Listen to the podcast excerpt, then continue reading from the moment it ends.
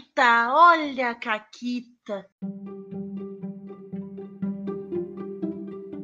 Olá, amiguinhos da quarentena. Eu tô aqui com a Renata. Oi, Renata. Oi, Paula, e aí, beleza? Beleza. E com a gente tá uma pessoa que tá no Caquitas, tá com o Caquitas desde o começo, né, Renata? É verdade. Jogou na primeira mesa. É verdade. A gente tá aqui hoje com uma pessoa ilustre que ilustra. Oi, Daniel, tudo bom? Nossa, eu tava esperando essa, mas achei que ia ficar só na parte boa. Quando você explicou.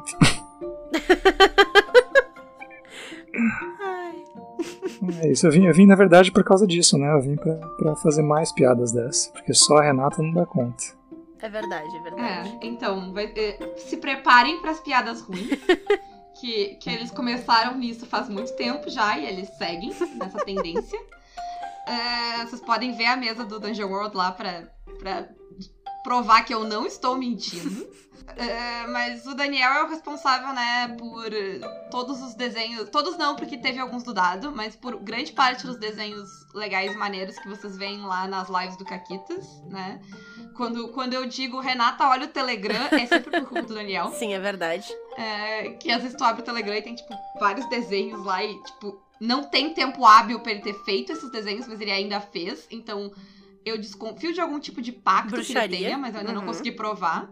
É, hoje ele tá aqui pra falar de outra coisa, na verdade, não é pra falar de desenhos. Mas Nem de antes pacto. de tudo, Nem de pacto.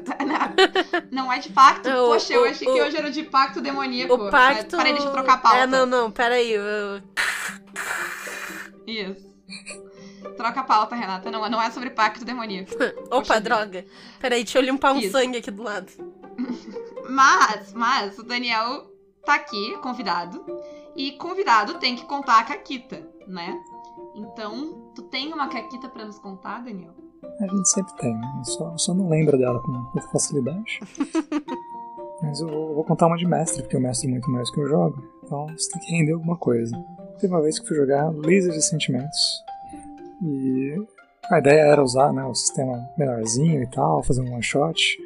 É, um amigo não pôde participar do grupo, então a gente pegou os outros dois e inventou uma aventura mais na hora ali possível. Eu tinha uma ideia já por cima, e era pra ser um pouco Star Wars e tal, então cabia muito bem no Lasers. É, só que no Lasers você escolhe também a sua raça, né?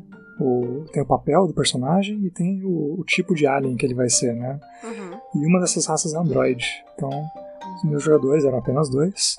Né? Os dois resolveram ser androids. E se você nunca jogou Laser recentemente, mas você já viu né, o Caquitas falando sobre aqui, então você sabe que tem sentimentos pra você jogar coisas relativas a sentimentos, a percepção, essas coisas assim, né? enganação, tudo que vai nesse sentido.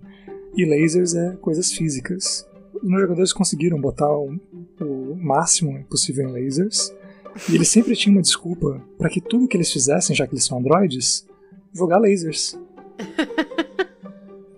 Foi Não, mas é assim que eu jogo quando eu jogo Guaxinins e Gambiarras também. Não é assim que joga? É assim que joga, Assim. tu, tu escolhe teu atributo e tu tenta fazer o máximo possível naquela linha. Pois é, Exato. só que só, só que só tinha eles no planeta, né? E aí tudo que eles faziam, toda a exploração, não importa o que fosse, eles não conversavam entre si, eles evitavam fazer as coisas dos, dos, dos sentimentos. Falando, não, nós somos droids pra interpretar bem, né? Minha desculpa é essa, eu vou interpretar bem. Então, não vai ter isso. E aí toda vez que alguém me pedir um dado, eu vou jogar com a maior chance possível de sucesso. Eu fiquei imaginando o R2D2 e o C3PO, tipo, andando num planeta, assim, um do ladinho do outro. Fazendo as Sim. coisas. Se eles fossem robôs de verdade, né? Exato. Isso aí, o, isso aí o sétimo mar me ensinou que eu posso usar qualquer coisa pra fazer qualquer coisa e eu aplico isso a todos os RPGs. Eu sempre uso de toda a minha criti- criatividade pra fazer as coisas do jeito que eu sou boa. Nem sempre dá certo, nem sempre eu consigo convencer o mestre de que é possível. Nem sempre tem uma solução que é possível, é bem verdade, mas a tentativa é válida. Claro. Demais. Mas. Né? Se tu é um barbarian da porrada, tu resolve tudo na porrada. Exato. O, o, o Jamu tinha. Eu não lembro qual era a arma dele, mas ele tinha uma, uma arma de barbarian dele que ele chamava de diálogo, que era como ele, ele Lidava ah, com as lidava pessoas. com NPCs, toda a questão social do, do Barbarian dele era com o diálogo. Ele botava o diálogo. diálogo na mesa e dialogava com as pessoas. Justo. Perfeito. O meu, o meu, na verdade, só na história de Caquita, porque eu tava lá do mestre, né? Senão. Sim. Senão tinha sido perfeito. Ai, Ma- Mas eu te entendo, porque eu, eu, né, a gente jogou o hack do Guacha do Laser de Sentimentos com pessoas que só tiravam no seu atributo. Foi bem difícil. Beijo dado. Bom, né? Mas hoje Ah. a gente tá aqui pra falar um pouquinho sobre algumas dificuldades de, de narrar também. E Uhum. o assunto que a gente queria trazer hoje era sobre descrição de cenas. Uhum, Então eu queria saber de vocês, como é que vocês normalmente descrevem cenas? uhum. Vocês dois, no Então, caso. né, eu, eu uso bastante imagem, né? eh, que eu, né, como eu não sou Daniel, eu procuro elas no Pinterest, mas eu gosto de ter, eh, de ter uma referência visual pro espaço, assim. Eh, uma, porque eu sou preguiçosa e aí me dá menos trabalho. E, e dois, porque eu não sei, pra mim como jogadora ajuda muito, tipo, ter. O problema é que nem sempre tu acha a imagem exata do que tu quer pra cena, né? Sim, é verdade. Eu já, já cansei de ou usar a imagem pra descrever e aí eu, eu não mostro a imagem, mas eu uso ela como inspiração. Ou eu edito a imagem, coloco, faço um Photoshop porco em cima e tal. É, eu tenho uma solução pra isso, que é, que é que eu geralmente uso, e, e não é só pro RPG, mas é sempre que eu quero procurar alguma coisa, eh, que eu vou precisar de algo da internet, que eu não vou conseguir produzir, eu preciso de uma imagem pra uma coisa. Eu tento fazer o caminho contrário, eu parto da imagem. Então eu procuro uma imagem e aí eu me baseio na imagem. Porque pensar uma coisa e depois procurar ela sempre me frustra. Aí eu aprendi a primeiro procurar e depois fazer as coisas baseado no que eu acho. Eu uso isso pra dar aula, pra mestrar RPG, que daí é- me frustro bem menos. Porque a internet, ela me decepciona. Essa que é a verdade. Vem, vem a Pensa magia negócio que, tipo, do- é óbvio. seus alunos e né, jogadores falarem Nossa, como você achou a imagem tão perfeita? Exato. Mas é que eu não é que eu achei a imagem perfeita, é que a imagem é que trouxe tudo, entendeu? Porque a, a- a internet várias vezes acontece de tu pensar um negócio que parece ser muito óbvio, que tipo, não, alguém já pensou nisso, alguém já fez isso. E aí as pessoas não fizeram. Eu acho um absurdo, mas é a realidade. Você fica assim, não é possível, né? Que eu, eu consegui ser criativo o suficiente. que, eu, que eu ganhei do mundo. Não pode ser. Eu achei legal descobrir que Então. o meu processo é justamente é, o que não esperam-se de mim, né? Porque você começou dizendo que quando você tem que achar alguma coisa na internet de imagem e tal, né? Você não vai produzi-la, você vai procurá-la. Né, eu entendi que, ah, não, então provavelmente o Daniel vai, vai fazer né, a imagem. De jeito nenhum. Eu nunca parei pra desenhar alguma coisa, né, um cenário, uma coisa assim, pra dar um ambiente no RPG. Porque eu, eu venho muito mais de livro, né, e filme também, né. Mas aí, filme podia até pegar uma cena e tal, né, mesmo assim dá muito trabalho fazer isso. Prefiro muito mais é, focar na descrição e usar as palavras. No máximo, no máximo, eu vou fazer o que a Renata disse que faz, de pegar uma imagem né, falar dela, descrever aquele ambiente como eu quero e mudar o que eu quiser, porque eu tô falando, né, e os meus jogadores não estão vendo, Uhum. e nunca mostrar essa imagem. É, eu, eu, eu acho bom. Eu tento pensar em detalhes, né? Antes de eu, de eu ir pro jogo e descrever, eu tento pensar em algumas coisas, mas sempre vai ter o, o jogador que faz aquela pergunta ingrata de tipo, de que material é a porta? Ou de que cor é não sei o que, uns negócios que tu não eu, pensou. eu, eu, eu, eu devolvo. É, não, mas, mas então, lembra quando a gente tava jogando aquele. O. Que até a gente tá marcado pra, pra jogar de novo, não lembro que dia, o nosso DD de matar dragão fascista? Que os meus jogadores queriam saber se a porta da prisão onde eles estavam presos era de barras de metal, pra eles poderem mijar num pano e usar o pano molhado pra dobrar a barra pra conseguir sair. Você viu esse É, filme, isso é o que eu sempre digo. Não joguem com físicos. Não joguem RPG com físicos. Por quê? Porque tu vai acabar com um personagem que mija num pano e enrola no. É, é assim que tu vai acabar. Todo mundo mijado. É isso. É isso, é isso que acontece quando tu abre as tuas mesas pra físicos. É isso que eles fazem. Mas não precisa ser físico. Por isso que eu perguntei se a Renata viu esse filme. Isso acontece no filme do Jack Chan, que ele tá no Velho Oeste, tentando fugir de uma cadeia. E aí ele mija num pano. É, é, ele faz isso e e ele tira o negócio, mija no pano, e aí tem um cowboy com ele, né, que fala, o que, que você tá fazendo, né, a gente tá fugindo, tá só reclamando da vida, né, assim, droga, fomos pegos e tal, né, E aí o Jack Chan, tipo, é um chinês da guarda imperial chinesa que tava no meio de uma outra missão e foi parar lá sem querer, né?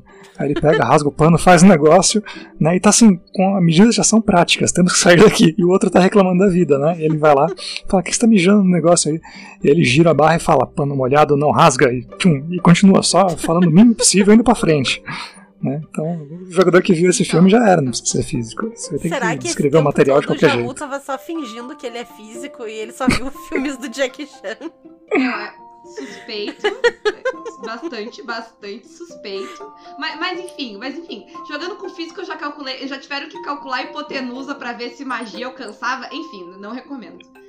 Brincadeira, tá, gente? Beijo pra todos os físicos que jogam com a gente. É tipo 50% de todas as nossas mesas de RPG. É que no outro programa a gente falou muito bem do Fred e agora a gente tem que esculachar os físicos pra ter um- uma balança aqui. Tem que equilibrar um pouco. Isso me traz uma outra coisa que bate também com a descrição. Porque quando você fala de calcular a hipotenusa pra ver se alcança o negócio, né? Eu tô pensando que você tá usando grid pra detalhar, né? Uhum. E, e esse é um. É, isso, é- isso era D&D, infelizmente. Sim, então, mas não é só DD, né? Savage usa grid, tem vários outros RPGs que vão gostar Ah. de usar esse tipo de coisa. E é legal ver regras diferentes também, porque o DD, né? Ele tem um problema muito sério pra mim, que é o, o quadrado de 1,5 metro. Vocês já mediram isso? Uhum. Eu tenho certeza que eu não alcanço 1,5 metro em todas as direções na hora de lutar. Eu já, eu já fiz o teste. Sim, Isso Sim.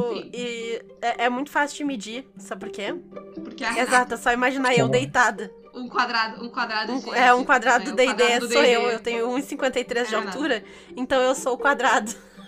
Chama de 1 por 1 R. É, é que, é que o, o grid ele tem esse problema de, tipo, porque ele é uma abstração muito de uma coisa não palpável, né? Tipo, tem- ninguém ocupa também um quadrado de um metro e meio. E aí, tipo, ah, não, só cabe essa quantidade de pessoas nesse lugar.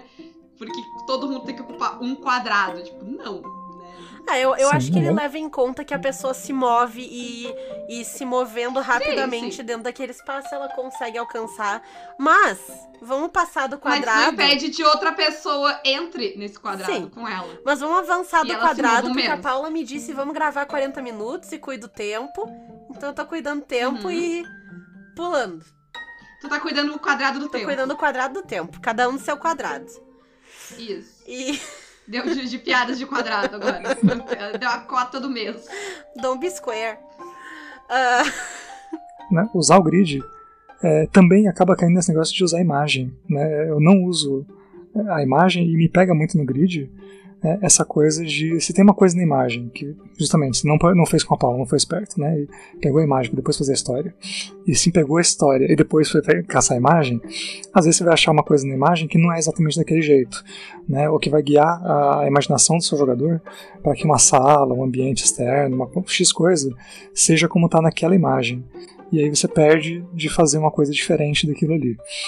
E isso cria uma abstração que leva você para uma cena diferente do que você queria na verdade e leva você a ter problemas na hora de gerar uma coisa que seria muito fácil de falar assim, ah, eu tenho, né, porque o grid né, pode ser um quadrado preto e branco, mas também tem grids super bonitos, né, com detalhes, um monte de coisa. uhum. E aí você fala, só que eu não tenho aqui uma visão de cima de uma cadeira vermelha do trono de ferro do Game of Thrones. E agora? Eu tenho que desenhá-lo, tenho que ver se alguém já fez, eu tenho que lá lá lá. Né? E se você não bota aquilo ali, atrapalha. Né? Eu tento sempre descrever a sala e usar o grid o, o mais simples possível por conta disso. De falar, olha, se eu entrar numa sala e aí eu vejo o tamanho dela, né? só que meus jogadores estão olhando pro grid ao invés de me ouvir, eles vão achar que a sala está vazia ou eles vão achar que não tem nada de muito importante, né? ou se eu marco coisas no grid, eles vão ficar esperando que eu faça isso para dizer que tem coisas ali, para dizer que tem uma estante, para dizer que tem um obstáculo Uhum. físico, né? Enquanto que se você usar o grid mais simples possível e sempre descrever a sala, né, o jogador vai se habituar a ouvir a sua história, né, e tentar primeiro agir pensando no que ele está vendo, né, do que ele está imaginando, e depois pensando em espaços no grid, ao invés de ficar se movimentando pelo personagem. No Roll20 acontece muito isso, né? Você vai explicando, o jogador vai mexendo com as setinhas, vai andando com o, o token, né? Mas ele nem sabe que tem a sala, né? E aí você não pode tomar aquilo por ação, falar, não, quem mexeu o token primeiro aí, quem já foi entrando, vou dizer, ah, então você entrou primeiro na sala, porque o jogador não te falou isso. Ele não falou, eu entrei, que é o que eu tô esperando, né, no RPG, que as pessoas digam que elas fazem. Outra coisa que eu tento, até um negócio que me deixa um pouco nervosa quando eu tô narrando, é porque eu tento não deixar tão explícito o que que importa numa cena. Porque quando eu vou descrever um. Ah, eles vão entrar numa sala. E eu falo, ah, nessa sala tem duas cadeiras, uma mesa, um tapete, uma estante e um baú. Então eu, eu acabei deixando claro que, tipo, o baú é a coisa que importa. Tanto pela minha entonação, como eu deixei ele pro fim, ou talvez eu possa falar dele no começo. Então, eu sempre tento pensar, tipo, tá. Quantas coisas que eu posso descrever, e eu tento também colocar coisas em lugares não tão pensados. Então, por exemplo, uma vez eu descrevi um quarto. E nesse quarto tinha ah, uma cama, umas caixas empilhadas assim dentro de um armário, um baú nesses pé, nesse, no pé da cama e uma penteadeira. E até tinha coisas no baú e nas caixas que estavam no armário, mas tinha coisa Mas a escondida no treta tava na colchão. penteadeira. Não, tava no colchão. Mas não tinha coisa na penteadeira também? Não, eu não sei do que, que você tá É, é, falando. Eu, eu tô pensando na- no, no negócio das gárgulas lá. Não, não, não. Não é isso. Ah, tá. É um, um outro coisa. Outra sala. Eu nem lembro. O negócio das gárgulas faz tantos anos que eu não me lembro. Eu acho que tinha tretas na penteadeira. É possível. Pode ser que eu tenha formado essa memória agora. Ah, é que cabe tudo, né? Até uma penteadeira. Ai, tá. Uh, tirei isso do meu coração. Não, enfim, voltando. Uma coisa, eu gosto das imagens por causa disso, porque eu mostro a imagem e aí o jogador ah, tá ali, ah, pode ver e achar o que, que, ele, o que, que ele quer saber, né, da, da cena. Então, se tem uma imagem, eu, eu gosto disso, porque, tipo, fica mais óbvio isso logo de cara. Mas, assim, verdade seja dita, eu nem sempre acho uma imagem pro negócio que eu quero e eu nem sempre uso imagem pra todas as coisas. Ah, quando eu tô descrevendo, eu tento sempre dar uma descrição ah, abrangente da cena, ah, tentar não entrar. ah, eu entro em detalhes, eu coloco detalhes na cena quando eu preciso de detalhes pra criar o ambiente. Tipo, agora há pouco eu tava mestrando Cthulhu e era aquela aventura de que várias coisas são teletransportadas pro nada. E aí eu tava descrevendo que eram as coisas que foram teletransportadas pro, teletransportadas pro nada. Tipo, ah, tem um telefone, tem um sino, tem, sabe? Porque isso ajuda a criar o ambiente que tá acontecendo lá. Tipo, eu descrever esses detalhes da cena ajuda a criar o ambiente lá. Mas se é um quarto, se é uma cena comum, eu vou descrever, tipo, ah, é um quarto, tem móveis, ah, cama, armários, cadeiras, essas coisas assim. Às vezes tem o telefone aí lá também, né? Mas você não tem que falar que ele tá lá, né?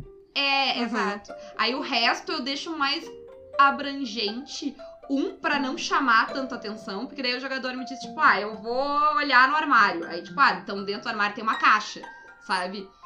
Ah, eu vou olhar na cama. Ah, o pé da cama é um baú, ou embaixo da cama tem um baú. Então eu tento manter a descrição da cena o mais genérica possível ah, nesse começo, nessa introdução, a não ser pra coisas que são necessárias pra dar o, o ambiente, né? Pra dar o clima do negócio. Já eu prefiro descrever um pouco mais, no sentido de dizer assim.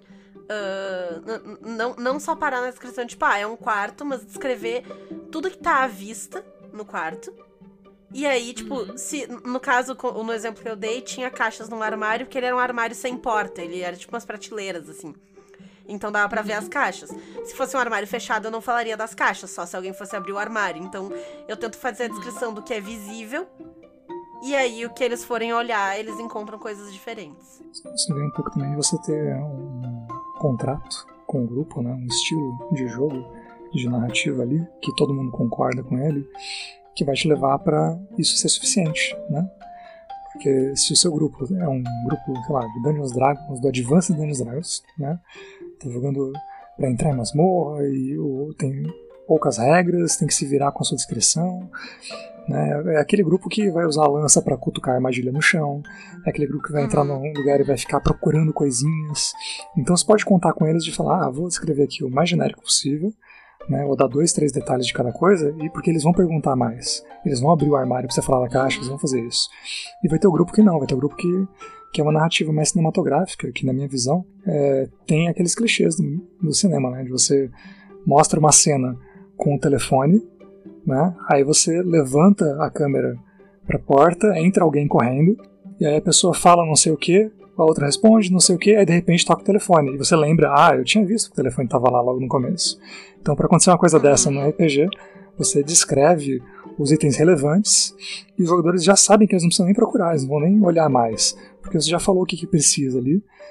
E é um estilo também perfeitamente válido, né? É o acordo social que você tem na mesa, do que, Sim. que acha, todo mundo acha legal de narrar. É, é o metagame que existe no cinema também, né? Que as pessoas falam do metagame no RPG como se ele fosse horrível, mas tu saber que tu tá vendo um filme também te diz muita coisa da narrativa do filme. O, o tempo inteiro. Tu também usa isso pra entender o que tá acontecendo, como tu usa no RPG. Eu, particularmente, acho que o metagame é inevitável. Ele, ele faz Uhum. parte do jogo, né? Ele faz parte de ser um jogo. Sim, e também quando tu tá vendo um filme, tu sabe que o, te- o telefone é importante porque tu tá vendo um filme e o telefone não teria um zoom no telefone se ele não fosse importante. E não tem problema, isso faz parte do, de assistir o filme, faz parte de compreender a narrativa. Sim. Tu compreender que é uma narrativa. Esses dias eu tava assistindo o Douglas, que é um, ah, uma- um stand-up comedy da, da Hannah Gadsby, a mesma que fez na net.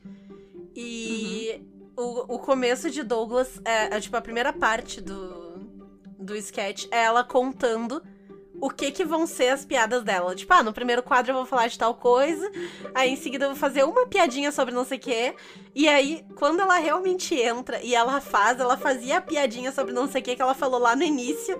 E tu tinha um momento de. Ah! E ficava muito legal. Sim, é. A- Tu, tu aceitar. é, é, o- o- Pra mim, o, o- a- tu aceitar o metagame é tu aceitar que, tipo, é uma narrativa. Tipo, tu aceitar que não é real. Uhum. né? E tu sabe que não é real. Quer dizer, tu deve saber, né? Tu- se tu não sabe que não é real, aí é uma questão um pouco mais complicada. Ah, esse jogou muito Cthulhu. É, tá precisando de. Rola é, tá sanidade. de terapia. É, rolar sanidade. Já- Na verdade, já rolou, né? A sanidade aí. Tá na hora de, de tentar recuperar a sanidade. Mas se não, tu sabe que é, é- que é. não é real, né? Uhum. Tem essa ideia. E eu acho que, sim, dependendo da- do contexto que tu tá. ah, e do jogo que tu tá fazendo, isso que o Daniel falou de tipo, ah, tu sabe as coisas relevantes desde o princípio. O sétimo mar, que eu tô narrando agora aos sábados, uh, pra o pessoal que tá fazendo conversação de inglês jogando RPG, uh, tu diz bem ou mal o que tem de importante na cena no começo. No começo, tu vai dar pros teus jogadores todas as oportunidades que eles têm naquela cena, então tudo que eles têm pra encontrar, pra achar, pra pegar, pra fazer, uh, né, mudando a narrativa, e todos os riscos, todas as consequências que eles vão sofrer no final daquela cena, né? Então tu vai contar tudo que tem de guarda, tu vai contar o que tem de possível dano que eles vão levar, de possível problema que eles possam ter nessa cena. E isso funciona muito bem pra narrativa do sétimo mar. Ela não precisa de- de- do tipo, haha, tu não esperava por isso, sabe? Uhum. Não, tu tá lá, tu, ele te dá todos os elementos e aí tu vai construir a tua narrativa baseada nesses elementos. Eu acho que vai variar muito de cenário em cenário. Tipo, no Dungeon World, eu não falo nada do que tem na cena quase. Porque, tipo, eu não, não é eu que sei o que tem na cena, é todo mundo que sabe o que tem na cena. Sim. Então não tem por que eu descrever a sala inteira, né? Uhum. Se eu não sei. eh, Se, tipo, se eu descrever a sala inteira, eu tiro chance dos meus jogadores de colocarem algo nessa cena. né? Exato. Quando as pessoas estão saindo do DD pra jogar esses, esses sistemas tipo, como Dungeon World, como o próprio Sétimo Mar, que, que são mais livres disso, a pergunta clássica é: Ah, tem uma cadeira aqui? Eu digo, não sei, tem. Tu quer uma cadeira? Tem uma cadeira. Uhum. Me diz onde tá a cadeira, me diz como é a cadeira e faz o que tu quer fazer com a cadeira. Geralmente é pegar a cadeira e jogar na cabeça de alguém. Mas Ninguém quer sentar, né? Ninguém Esse tipo de é coisa. inocente, assim. É. Não, usar a cadeira sentar. coisas É. simples. Não, nunca. Mas é, é bem isso que, que tu falou, vai depender bastante do sistema.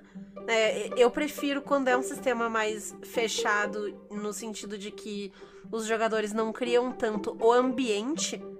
né, eu prefiro fazer uma descrição mais detalhada.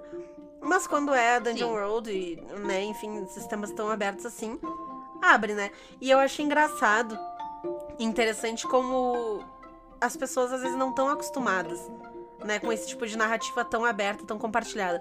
Aconteceu ontem mesmo, eu tava comentando daquele nosso RPG de sci-fi que vai começar no final de semana, uhum. e eu comentei da minha ideia de personagem, que eu queria fazer uma androide que passa por toda a questão de, tipo, ter, existe o preconceito de que androides não são pessoas, mas é um androide que se vê como pessoa e quer ser reconhecido como pessoa.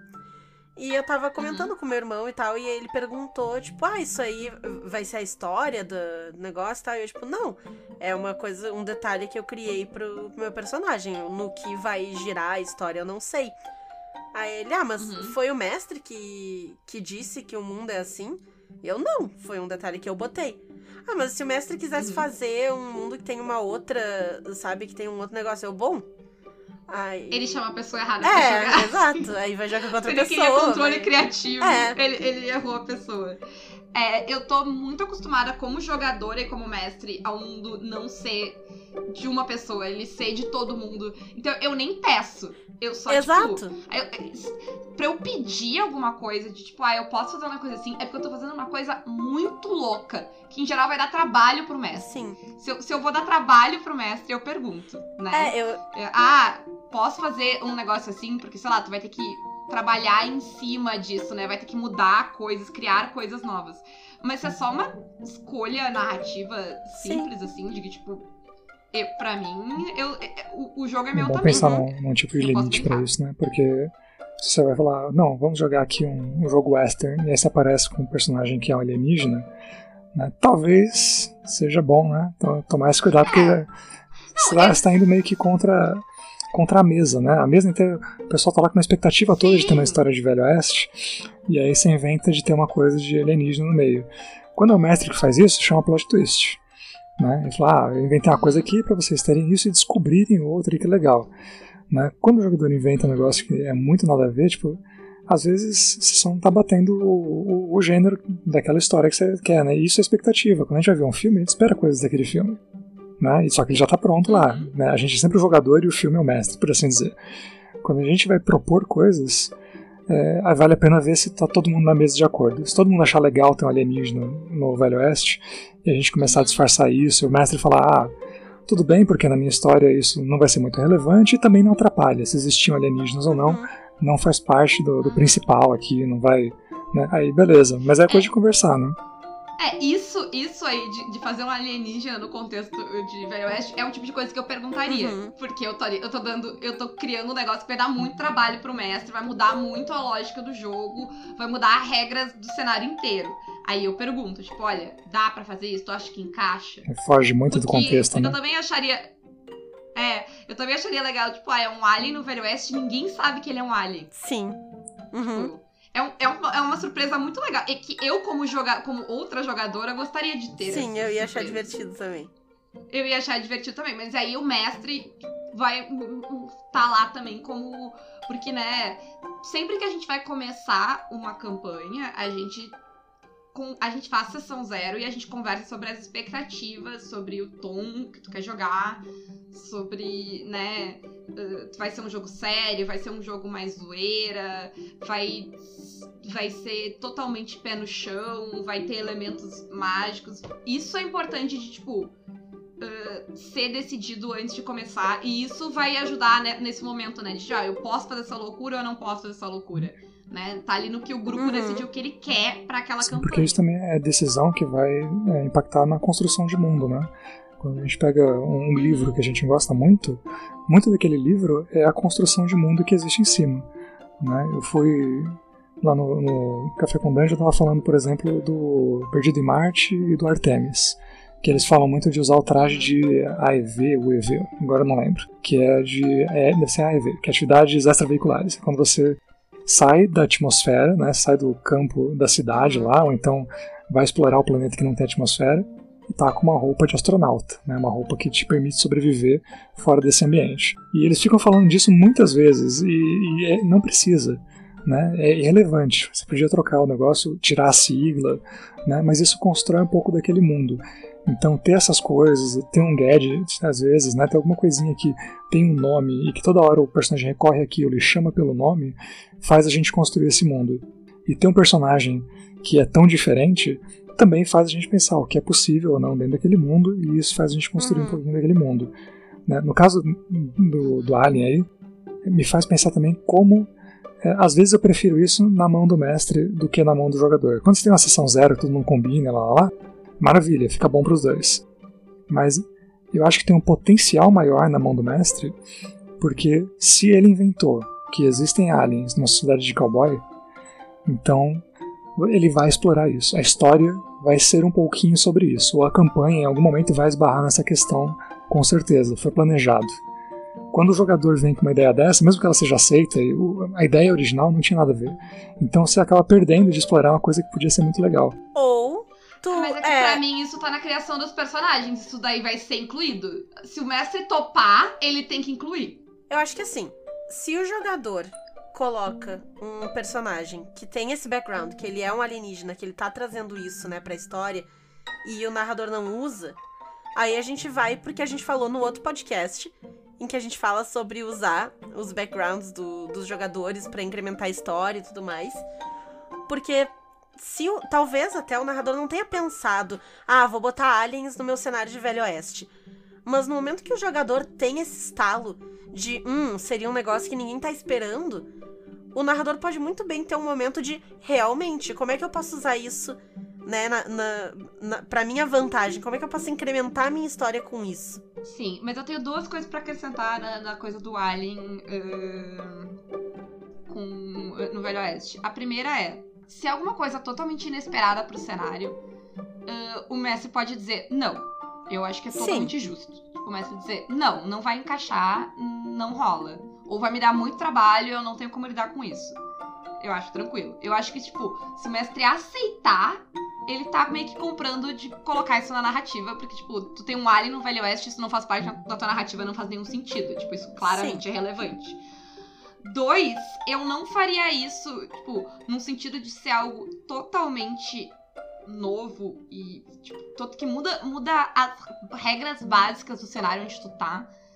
Se eu não ah, conhecesse bem os jogadores, ou se, sei lá, eu não confiasse que o mestre conhece bem os jogadores pra ter esse julgamento. Uhum. De tipo, ah, se todo mundo vai achar legal ou não. Sabe? Se eu tô jogando com to- totais estranhos que eu não conheço, eu não sei quais são as expectativas dele, se eu não sei qual- o, o que, que eles acham muito legal, que, eles acham um saco, eu não faria. eh, é, na- é naquele sentido de, tipo, de interferir na narrativa do outro. Tu tem que ter muita Uhum. intimidade pra interferir na narrativa do outro. Eu acho que, tipo, tu mudar as regras, a- tipo, tu mudar a física, a lógica do- de um cenário, tu tem que ter um nível de, tipo, de entendimento com os outros jogadores muito legal. Ah, e eu acho que se tu tem é muito legal, porque eu, como jogadora, gosto de ser surpreendida não só pelo mestre. Eu adoro personagem, que os outros personagens tenham backgrounds que eu não espero e que sugere uma caquita incrível no meio da sessão. E eu acho isso, tipo, muito de boa e eu acho isso muito legal. Mas nem todo mundo vai achar e nem todo mundo vai eh, comprar, mudar as regras do jogo no meio do Uhum. jogo, né? Porque é basicamente o que tu tá Então a fazendo. dica é jogue com seus amiguinhos, ou então faça como a Renata e a Paula, jogue com totais estranhos, coisas que todo mundo já espera. Depois que eles ficarem amiguinhos, vocês jogam as coisas mais inusitadas. Exatamente. É, mas eu acho que daí dep- depende, porque eu diria que se tu topou jogando Caquitas, tu tem que estar preparado pra coisas inusitadas. Afinal, porque O negócio chama Caquita. exatamente. Entendeu? Eu acho que tudo tem a ver com o que, que, tu, o que, que tu tá. É que nem, é que nem um filme. Ah, é- é- eu adoro, eu adoraria assistir um filme de Velho Oeste que no final tem alienígenas. Tá. Tem, certeza? Tem, Sabe que ah, existe. um- Não, eu sei. Não, mas eu digo, tipo, no sentido de isso me surpreender no meio da história. Eu adoro a ideia de, de um Drink no Inferno. Que ele começa como um filme e ele termina como outro totalmente diferente. Sim, mas a virada é cedo até. Eu. Sim, sim, mas eu adoro essa, essa coisa quando tu subverte totalmente o gênero que tu tá e tu transforma aquela história em outra coisa que tu não tava esperando. Eu super compro. E eu não preciso saber disso antes da, da história começar.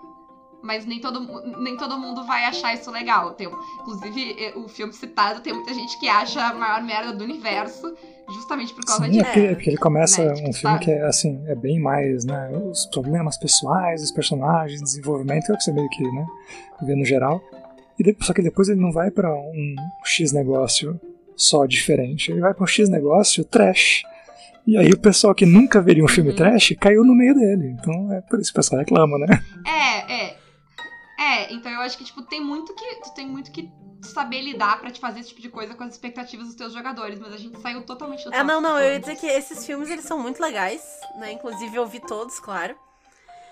E, esperado. e- mas assim, o que eu ia trazer é que existem vários jeitos de se incrementar a narrativa, tanto do lado do narrador quanto do lado do jogador. Mas existem algumas ferramentas que estão aí pra ajudar a incrementar a narrativa. E o Daniel tá aqui hoje também porque ele criou uma dessas ferramentas. Então conta um pouquinho, Daniel, do que que tu criou pra ajudar as pessoas a adicionar elementos interessantes na sua narrativa. Bom, Leandro, é hora de você puxar a sua música especial de Jabá. Cadê o merchandising? Eu não pensei que ia acontecer ao vivo. Da Globo primeira. ficou meio tenso, assim. Parece que o Daniel vai anunciar alguma coisa terrível agora. Mas não, é Tá, legal, tá, então gente? peraí, deixa, deixa eu fazer outra. Tan, tan, tan, tan, tan. Melhor? Tá. Parece melhor. Agora eu vou anunciar um brinquedo dos anos 70. Nossos Não. amigos, as máquinas. Daniel, fala, pelo amor de Deus, a gente não Força, começou. vamos lá. Já estouramos, já estouramos o tempo, né? A Renata caiu um tempo, ninguém viu. O o que eu fiz foi um baralho de ajuda ao narrador. Né? Um um baralho que tem cartas que você saca pra mestrar, né? E vai olhar pra ele, deixar ele no cantinho, tem cores diferentes, coisas que te auxiliam a bater o olho, lembrar da ideia e poder fazer o negócio. Porque, como a gente tá falando lá no começo, quando você entra na sala e telegrafa pro seu né, jogador o que, que tem lá, você acaba dando na cara às vezes algumas coisas.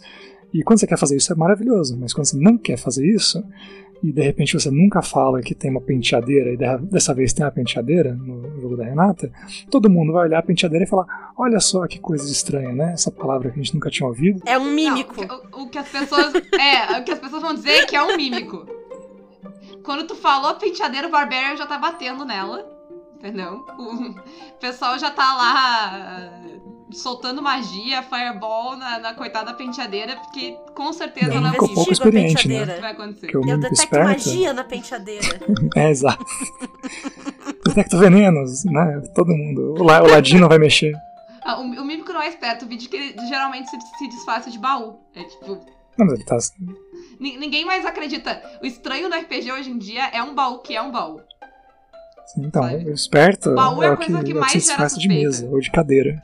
De cadeira? Ah, o, de cadeira é ótimo, eu já fiz. Recomendo. Todo mundo sentou pro jantar e jantou de boa. O problema foi quando deu a treta e foram Não levantar. quando foram Sei jantados, né?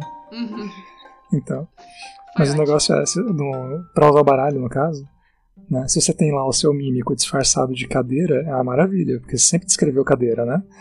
Mas se você não descreve cadeira Uhum. E aí um dia você resolve que vai descrever, né? Vai falar como é que é um aposento, uma coisa, e coloca detalhes demais, você acaba passando pro jogador. E às vezes você não quer que ele descubra tão cedo. Você quer que ele descubra, você quer que ele lute com o mímico. Né? Mas não tão cedo. E aí as cartinhas servem meio que pra isso. Pra várias outras coisas também, na verdade. Que ajudam a, a narrativa, né? A lembrar de personagens esquecidos e coisas e tal. Né? Mas se você sacar especificamente as cartas de descrever, você vai acabar caindo em coisas que te ajudam a falar de penteadeira quando não tem nada. E aí, duas, três vezes que as pessoas foram na penteadeira e não tinha nada, quando chegar na quarta, elas vão um pouquinho mais relaxadas, né? Ou vão, vão depois, né? E aí o seu plano funciona. E aí a penteadeira era um mímico. Finalmente. O tempo todo. Tudo é um mímico. Fazer um RPG que é uma casa inteira e aí, tipo, é- só tem mímicos. Todos os objetos. A Você já, casa é um você já viu a casa mímica? É, tem, tem um negócio desse. É o meme do bolo, mas é um mímico. É no RPG, no RPG o bolo é um Isso. mímico. E, e agora esse programa, quem for ver esse programa daqui dois meses, vai ficar tipo meme do bolo? É, a, a gente. Pesquisem, pesquisem a história de vocês. O meme do bolo já tá aí. Ah, mas assim, essa coisa de. eh, Todos esses recursos, né? Tem o baralho, mas tem tabelas, tem geradores aleatórios. Eles todos são muito bons pra, tipo, tu não fazer aquele. eh, Pra te não ficar 10 horas colocando todos os objetos, e todas as coisas, e todos os detalhes que tem naquela cena e todas as pessoas que passaram por um lugar que é totalmente exaustivo Uhum. e 50% de chance de os jogadores nunca entrarem, passarem nesse lugar ou falarem com ninguém lá dentro. Ah, então, esses recursos eles são ótimos justamente pra, tipo, tu, ao mesmo tempo, poder não ter gastar todo esse tempo de preparação e correr o risco de se frustrar, né? Ou, ou tu se frustrar, ou tu frustrar os teus Uhum. jogadores, porque tu não vai querer abrir mão do que tu preparou. Ah, e ao mesmo tempo tu não ficar naquele, naquele spot de ter que pensar num negócio que tu não consegue na hora, ou sei lá, ou até tu relaxar de só não ter o medo de tipo, ah, ah, e, se, e se os jogadores perguntarem uma coisa e eu não tenho uma ideia Uhum. na hora? Aí tu tem um Isso. recurso. E- né? Aí tu saca uma carta. Isso até volta um pouquinho lá quando a gente tava falando de grid e de imagens, né? Tudo isso é um baita tempo de preparação, né? Se você quer uma coisa muito Sim, rápida, sim. ter esse tipo de, de coisa à mão vai te ajudar muito. E ter coisas boas, né? Porque se pegar o, o baralho lá que eu fiz, ele é todo focado em melhorar situações super gerais da sua história. Uhum. Então você consegue aplicar em qualquer lugar, inclusive para qualquer gênero de história, para jogar sci-fi, etc. e vai. Porque é muito ruim quando você tem uma tabela geradora que tem, sei lá, monstros aleatórios da masmorra. E aí você passou um lugar, não tinha nada, todo mundo verificou lá, lá, e aí chega uma hora você joga lá uma tabela e fala, ah, e aí tem um grupo de orcs, seis, sete orcs, que não fizeram nenhum barulho, sabe como? Que eles estavam lá. Quando você tem tabelas legais, aí elas vão te dar ideias que você pode realmente encaixar em qualquer lugar, né? E, e sem dar uma maquiada muito grande, né? Fica orgânico, fica. ó, a, ma- a masmorra existe, né? Ela- As coisas existem quando a gente não está olhando para elas. É uma coisa legal de. Né? Uma impressão gostosa de ter quando você está jogando. Sim. Né? Quando você pega umas coisas meio forçadas, não, não fica assim. Sim, e eu não só li como eu traduzi esse baralho também para inglês, então eu conheço bem as cartas. Muito Tem importante. A coisa mais importante são- do baralho é que a Renata traduziu. A gente devia É. ter falado logo, logo de cara. Mas, não, o que eu ia dizer é que as cartas, algumas delas trazem bem aquilo que tu comentou lá daqueles livros, que ah, os caras ficavam repetindo aquela sigla da roupa que eles usam de astronauta e tal. E o baralho ele vai trazer algumas cartas, tipo, ah, fale da moeda local. Que é uma coisa que não necessariamente vai desenvolver um enredo, mas vai adicionar um detalhe diferente, alguma coisa mais memorável pro teu cenário. Porque não é só, tipo, ah, ouro. Sabe, tu vai criar um nome pra aquela moeda, tu- ela vai ter uma aparência, de repente ela tem alguém impresso nessa moeda, algum tipo de monarca regente, ou sei lá, o dono do banco que imprimiu essa moeda, sabe? Então, tu vai ter a- a- alguma coisa legal e diferente pode sair dali. E sei lá, de repente tu nunca pensou que tu fosse customizar o dinheiro. E às vezes você até lembra de lugares que você já viu coisas diferentes assim, como por exemplo, em filmes e livros que trazem dinheiro diferente, né? No Nome do Vento tem uma coisa Uhum. muito legal que é, existe um tipo de dinheiro que ele usa no primeiro livro, que no segundo livro ele faz uma viagem e no outro lugar do, do país lá usa outro dinheiro. E aí ele tem que converter e ele fica pobre de repente, porque, né? Ele já era pobre, aí conseguiu juntar um pouquinho e agora o dinheiro dele não vale nada. Ah, isso aí todo, Sim. isso aí todo mundo que, que ganha reais entende. É. É, só, só tentar pagar qualquer coisa em dólar. Ai, Vocês sabem. Bom, Ah, mas é, é- eu acho que, tipo, isso é muito legal pra sistemas. Uh, essa, te se jogar, talvez, nessa vibe de sistemas mais abertos, que tu vai ter mais a colaboração do- jogadores e tal. E tu tá, como mestre, com medo de não, não ter todo esse controle, de não, de não ter como planejar tudo antes. Tu ter algum recurso que vai te salvar se tu não tiver ideia talvez te dê paz de espírito e, e coragem pra começar a, a fazer isso, né? Até porque os jogadores às vezes também estão com a mesma preocupação. Né? Às vezes quando você. mas Eu, eu fico meio preocupado, fiquei várias vezes quando estava jogando Dungeon World. Porque se eu falava alguma coisa e você me rebatia aquilo, eu falava, caramba, mas eu não pensei se tem ou não tem, se é ou não é, como é X coisa, né? E aí, isso, pra você não deixar o seu jogador nessa situação, às vezes, né, de, de rebater uma coisa, você sabe que aquela pessoa tá jogando a primeira vez, às vezes, que era o caso né, de um dos jogadores do Dungeon World mesmo, né? a pessoa nunca jogou na vida, e você vai lá e rebate pra ela, é um problema. Então, às vezes, é bom você ter uma carta na manga pra Eu até- literalmente. aí você rebate e a pessoa fica. "Ah, ah", Não, não, tudo bem. É assim assado. Na próxima você pensa. Agora você tá sabendo que existe isso, que eu vou falar pra você pensar aí. E com o trocadilho da carta na manga, vamos encerrando então. Vamos encerrando então. Ah, onde as pessoas encontram esse baralho, Daniel? Se elas quiserem ah, ter todas essas ideias incríveis para as suas narrativas. Vocês encontram tudo em Drive-Thru RPG, e aí lá dentro você tem que procurar por Daniel Capua RPG, e tem a minha lojinha com um monte de coisa. Em português chama Baralho de Narrativa. Se você quiser procurar direto também, você vai parar no mesmo lugar. Né? E se você preferir a versão em inglês, por seja lá qual motivo for, está como Narrative Deck. E só tem eles aí. Os links deles vão estar na descrição do episódio também. Uhum. E onde mais as pessoas te encontram, porque tu não faz só isso de RPG, né, Daniel? Tu faz várias coisas de RPG aí. A, além de baralhos de narrativa, pra que mais as pessoas podem as pessoas te procurar? podem no Twitter, vou me achar lá com Capo Underline Daniel, porque Daniel Capo já existia, existem mais pessoas com o mesmo nome. Maldito. E aí lá elas vão encontrar desenhos, miniaturas, desenho que eu faço para divulgar os podcasts de vocês também. Que toda vez que tem uma Verdade. campanha eu resolvo desenhar o pessoal da campanha toda. No Instagram também. Isso. E às vezes as pessoas fazem personagens com quatro mãos. Pois é, Tranças. E, e porque todo mundo sabe que desenhista tem talento em desenhar a mão, né? Todo mundo adora, fala, meu Deus, hoje eu vou fazer só mãos, inclusive, porque é o que eu queria. Eba! né? Eu adorei Tordesilhas, né? Não tem uma mesa que não tenha um puck. Né? Bom, e se as pessoas não tiverem Twitter e preferirem usar Instagram, tudo que eu posto no Twitter eu posto no Instagram também. Inclusive é mais organizado lá, porque tem os destaques, umas coisas e tal, mas é a mesma coisa. Tem miniatura de RPG, tem desenho, e quando tem alguma coisa muito diferente, aparece por lá também. No- e, e é Daniel Capa no Instagram, porque eu falei do Twitter, que é o contrário, né? O, o Instagram é normal, o Instagram Exato. é nome direto. O, o outro, o outro Daniel, Daniel Capa não tem. Não foi moderninho o Talvez ele tenha e seja capa Daniel. Talvez.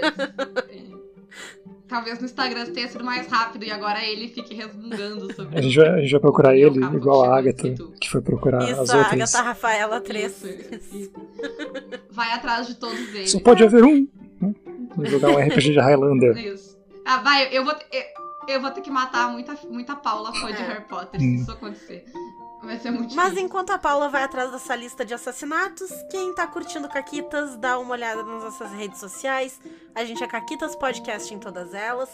Se tu olhar nosso Twitter, na- nosso Instagram, tem também desenhos do Daniel que ele fez pra campanhas nossas. No YouTube tem as próprias campanhas, tem o Daniel jogando lá Dungeon World com a gente, jogando e ilustrando ao mesmo tempo, porque ele fez um pacto com o demônio. E derrotando o Forne. Exato. Maior feito. Isso. Negociando Uhum. com Formian. E quem é muito, muito fã do Caquitas e quer nos apoiar, a gente tem apoio pelo PicPay ou pelo Padrim. Tem vários níveis de apoio diferente, desde um apoio bacana de um pila até um apoio um pouco mais. ah, ah, até um apoio um pouco maior. Nossa, eu esqueci como é que se fala. Eu não vou cortar isso. Ah, que trouxa, vai sim. Não vou, não. Então não falo mais. Ai, ai. Ah, tem uma vantagem de apoiar o Caquito. tem uma vantagem de apoiar o, o, o Caquitas que a gente normalmente não fala, que a galera que tá no grupo do Telegram do, do Caquitas vê os desenhos do Daniel primeiro. É verdade. É que verdade. ele joga lá.